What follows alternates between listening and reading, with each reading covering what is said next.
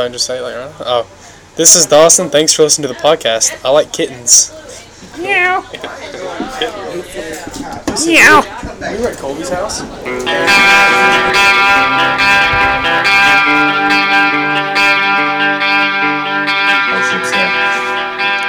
Okay, who passed the test? Raise your hand if you passed passed the test. I don't think so. Andrew, you're so smart. So this is actually a trick test, or sort of a trick question. Did anybody who got frustrated with the test?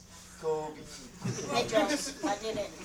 I didn't get frustrated. To, to be honest, it, it- yeah, it's a little tricky. So this uh, this week we've got something that is a test for us in the Bible, but it is not a trick test. So it's going to be a lot easier. Colby, why don't you, uh, since you've been convicted by this this this test, why don't you uh, pray for us before we start our lesson? Amen. Um, some stuff might not be on the screen today, but go ahead and find uh, First John, the book of First John. We're going to be in chapter two. It is, tor- it's almost at the back of the Bible. First John chapter two. All right, if you don't have a Bible, the dude in the red shirt, his name's John Allen. He's got Bibles to his right. So go see John Allen if you don't have a Bible. He's got really long arms. He can like hand them to you from wherever you are. He's got the seven foot. He's got that wingspan. Hit me with the Lord. So First John chapter two.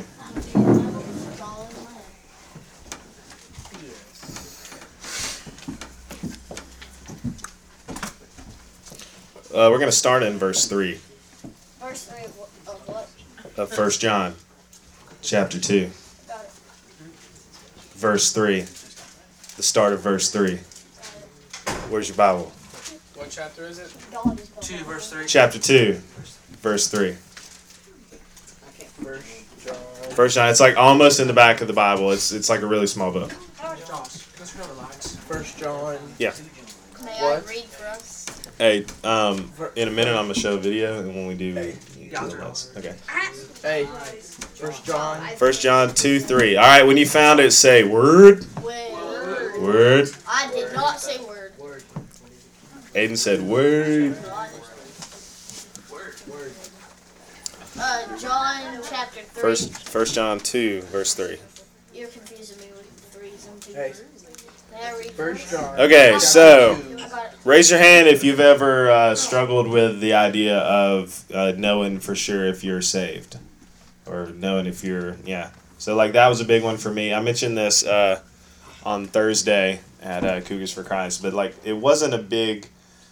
When I was in high school, it wasn't so much a struggle of is God real, so much as it was a struggle of do I have a relationship with Him? Because when I was saved, when I became a believer, I was pretty young, and so I didn't remember like all the words that I said, and so I was like, what if I said them wrong? Like, did I do this wrong? And so, whenever I found myself in a life threatening situation, like going on a roller coaster, I would, you know, be going up and I'd be like, just in case, Jesus, will you come into my heart? Um, and you know, or like if my when my if I was riding with my mom driving, like Oh, God. just in case. Jesus, will you come into my heart? Uh, so for me, like I was constantly a little bit worried, but John says that we can actually know that we're saved, and so he gives us one of these tests here. Um, Aiden, do you have your Bible? Okay, read verse three for us. Read it loud so everybody can hear it. I'm in King James. So I don't know what. Oh my gosh. Um, I'll do it. Says, We know that we have come to know him if we keep his commands. Whoever says, I know him and does not keep his commands is a liar, and the truth is not in that person. Who's the him that we're talking about?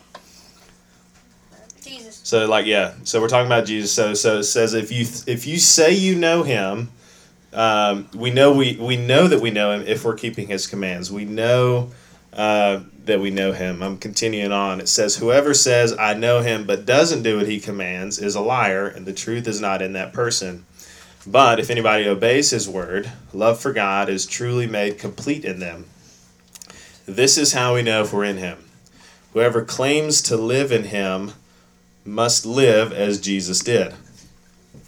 I'm in verse 7. It says, Dear friends, I'm not writing to you a new command, but an old one which you have heard since the beginning. It says, This command is the message you have heard. Yet I am writing you a new command.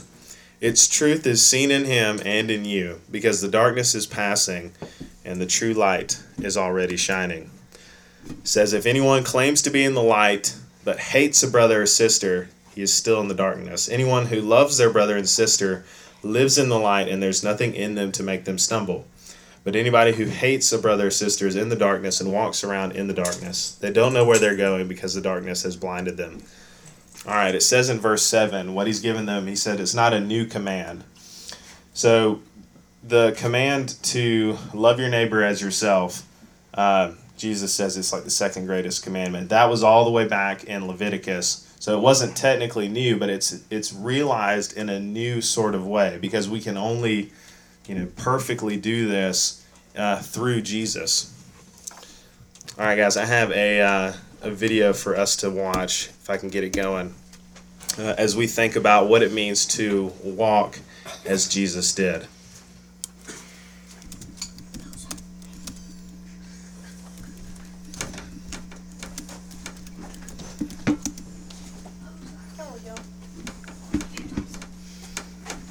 Really, really like Jesus. But if you are honest with yourself, you don't really want to become like him. You admire his humility. We all do. But do you really want to be that humble? I mean, you think it's beautiful. I think we all think it's beautiful that the Son of God would get down on his knees and wash the feet of his disciples. We think that's beautiful, but is that really the goal of your life? And is your life headed in that direction of servanthood? You're thankful that Jesus was spit on and abused and that he took it, but you would never let that happen to you. You love the fact that he laid down his rights, but you're going to spend your life fighting for yours and defending yours. You praise him, you sing songs, and you love him because he loved you enough to suffer during his whole time on this earth for your sake. But you're going to make sure you have fun while you're down here. And that you have a good time. In short, you think Jesus is a great Savior, but he's not a great role model. And I say that because a lot of times I'll, I'll give messages and, I, and it's about the character of Jesus Christ and the way we ought to follow that character. And, I, and it's met with this, hey, no, I can have this, I can have that. And I just got to stop and say, wait a second, is Jesus Christ your role model? Think this through. Is it the desire of your heart that you would be this servant and lay down your life for someone else? The crazy thing about all of this is that 1 John 2 6 says, Whoever claims to live in him must walk as Jesus did. Let me read it again. Whoever claims to live in him must walk as Jesus did. It's not, it's not an optional thing. It's not this optional thing, well, maybe I can be a Christian and admire everything about Jesus, but my life will look nothing like his. No, John says, no, whoever claims to live in him, whoever claims to have Jesus in him, must walk as Jesus did. So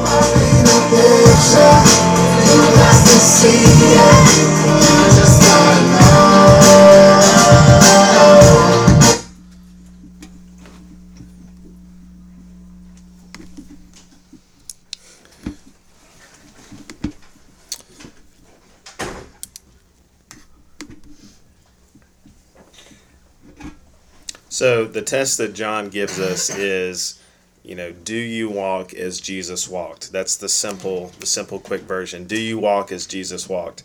Uh, so people that were Christians, they didn't like go around saying, "Hey, I'm a I'm a Christian," and we gave ourselves that nickname. The best nicknames, people give them to you. You don't give it to yourself. Uh, and this idea was in Antioch, they were saying those are Christians. It says they were first called Christians there because it meant, you know, like little Christs. These were people who were going and they were walking as Jesus walked. They were living this life, and people were saying those are like, those are like Jesus. Um, they're following him, and so uh, it's healthy to check yourself to see if you're in the faith. And so there's three three questions you need to ask yourself. So go ahead if you're taking a taking a note or have a note on your phone, just think about this stuff tonight. Three questions. Number 1. Do I believe the right stuff about God? Do I believe the right stuff about God?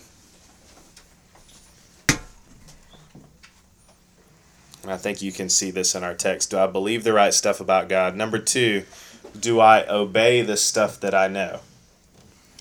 Number two, do I obey the stuff that I know? Not just like know stuff in my head, but also like, am I walking as Jesus walked? Number one, do I believe the right stuff about God? Number two, do I obey the stuff I know? Number three, do I love others? Can people look at my life and say, you know, that person, you know, loves people? I believe the right stuff, I obey the stuff I know, and then I love others. Uh, there's a quote from a guy named Dietrich Bonhoeffer. Everybody say Dietrich Bonhoeffer. That was a fun word to say. Okay, so he said this. He says, Only he who believes is obedient, and only he who is obedient believes.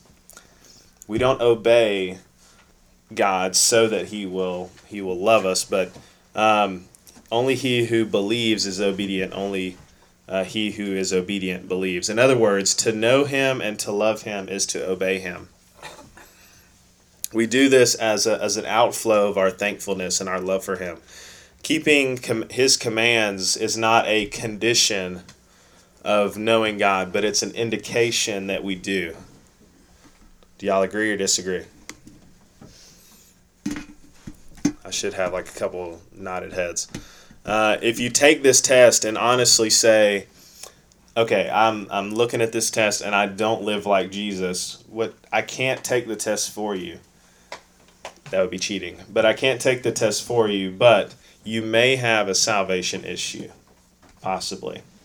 Like if you are, if Jesus is saying to live this way and he lived that way, and your life looks just a totally opposite, like a total different picture from that, then you may have a salvation issue. So it says uh, the Bible talks a lot about fruit, and there's this idea of bearing fruit.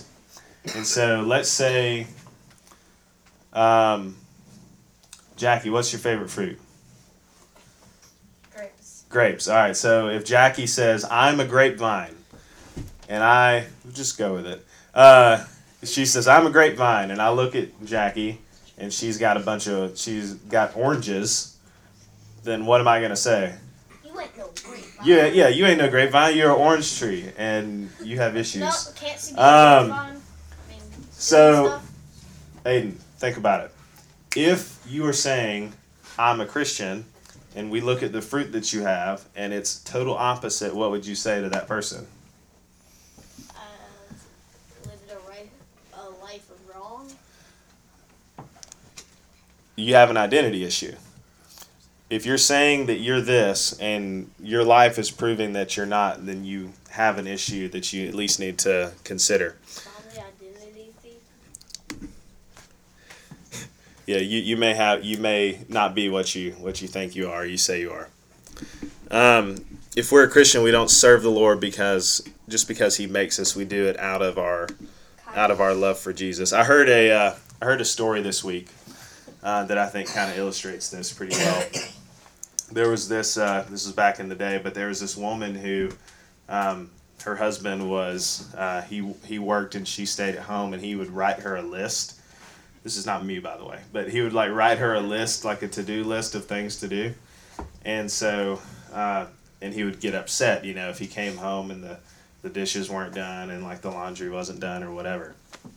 Don't don't guys, if you're taking notes, like don't do this. Um, well, he died, and she got remarried.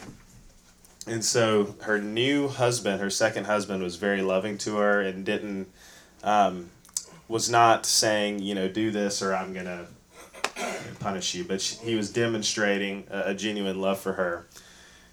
Years later, she's in her cleaning out the attic and she comes across a list of from back in the day of this list that she was following from her first husband. And she looks and sees that right then, today, she had done the things that were on the list from before. But she wasn't doing them because they were on the list. She wasn't doing them out of fear of, of a punishment, but she was doing them out of a genuine uh, love for her husband. Now, God gives us commands. God gives us commands, and there's there's a certain way that we are supposed to live our life. But if you are a believer, you don't do that so that you will be accepted.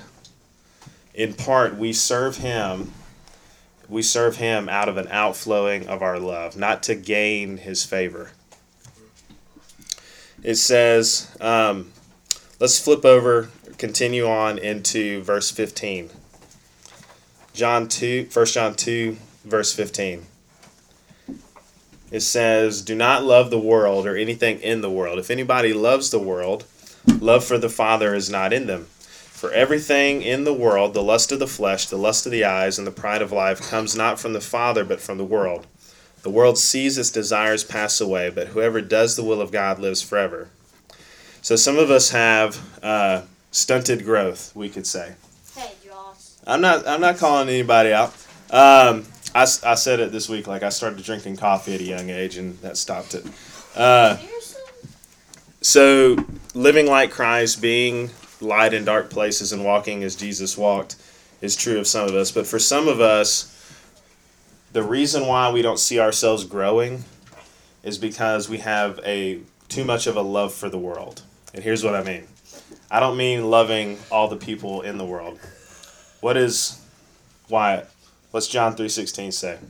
John three sixteen Mhm. says, "For God so loved the world that He gave His one begotten Son, for who shall live and believe Him shall not perish but have everlasting life." So it says, you know, God so loved the world, and then we have this verse saying, "Don't love the world." Do you, is that talking about the same thing? It's not talking about the same thing. It, when John says, "Don't love the world," he's saying, "Don't love a way of thinking that is contrary to the what the Bible teaches. That's contrary to God's character." So we see this. Um, you see this in uh, in America. You see, you know, the cravings of our uh, sinful flesh. Uh, look here. It says, you know, the lust of the flesh, lust of the eyes.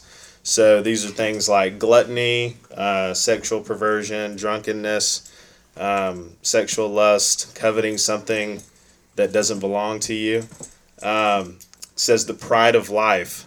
You know, our lives are filled with ads, rock stars, Kardashians. So this worldliness is like a synonym for our American culture. Like when it goes against um, what God says, you know, is the way you ought to be about it. And so John ends this chapter by saying that none of this stuff, the stuff in verses 15, 16, 17, none of that stuff is going to last forever. It's going to pass away eventually. And for some of us, the reason why we aren't walking with Him is because we love that stuff too much. There's a story of a guy named Demas. Anybody ever heard of Demas? He's in like two very small, like two parts of the Bible. He's mentioned only twice. And one is in Colossians. And so in the book of Colossians, Paul talks about this guy named Demas. And he's just kind of mentioning it because he's saying, you know, you know how Paul would do. He'd be like, hey, my brother so and so said, what's up? Uh, so he said Demas is doing a good job. You know, he's helping us out. Uh, I think Demas was with Luke. 15 years later, uh, Paul's writing 2 Timothy 4. 2 Timothy is one of the last things Paul wrote. In 2 Timothy 4.10, this is what he says. He says, Demas has deserted me. He loves the things of this life too much. So here's a guy who's doing missionary work with the Apostle Paul. And then years later, he says he has to write, Demas has deserted me because he loved the things of the world too much. What book was that again? It's in 2 Timothy 4:10. Don't let the love for the things of this life cause you to spend all your time chasing stuff that is fleeting and isn't going to last. You know, are we loving people? Are we believing the right stuff about God? Are we obeying the stuff that we know? And are we walking with Him or are we too distracted? Isaac, would you uh, pray for us? Because we're about to go into our discussion groups. Yeah.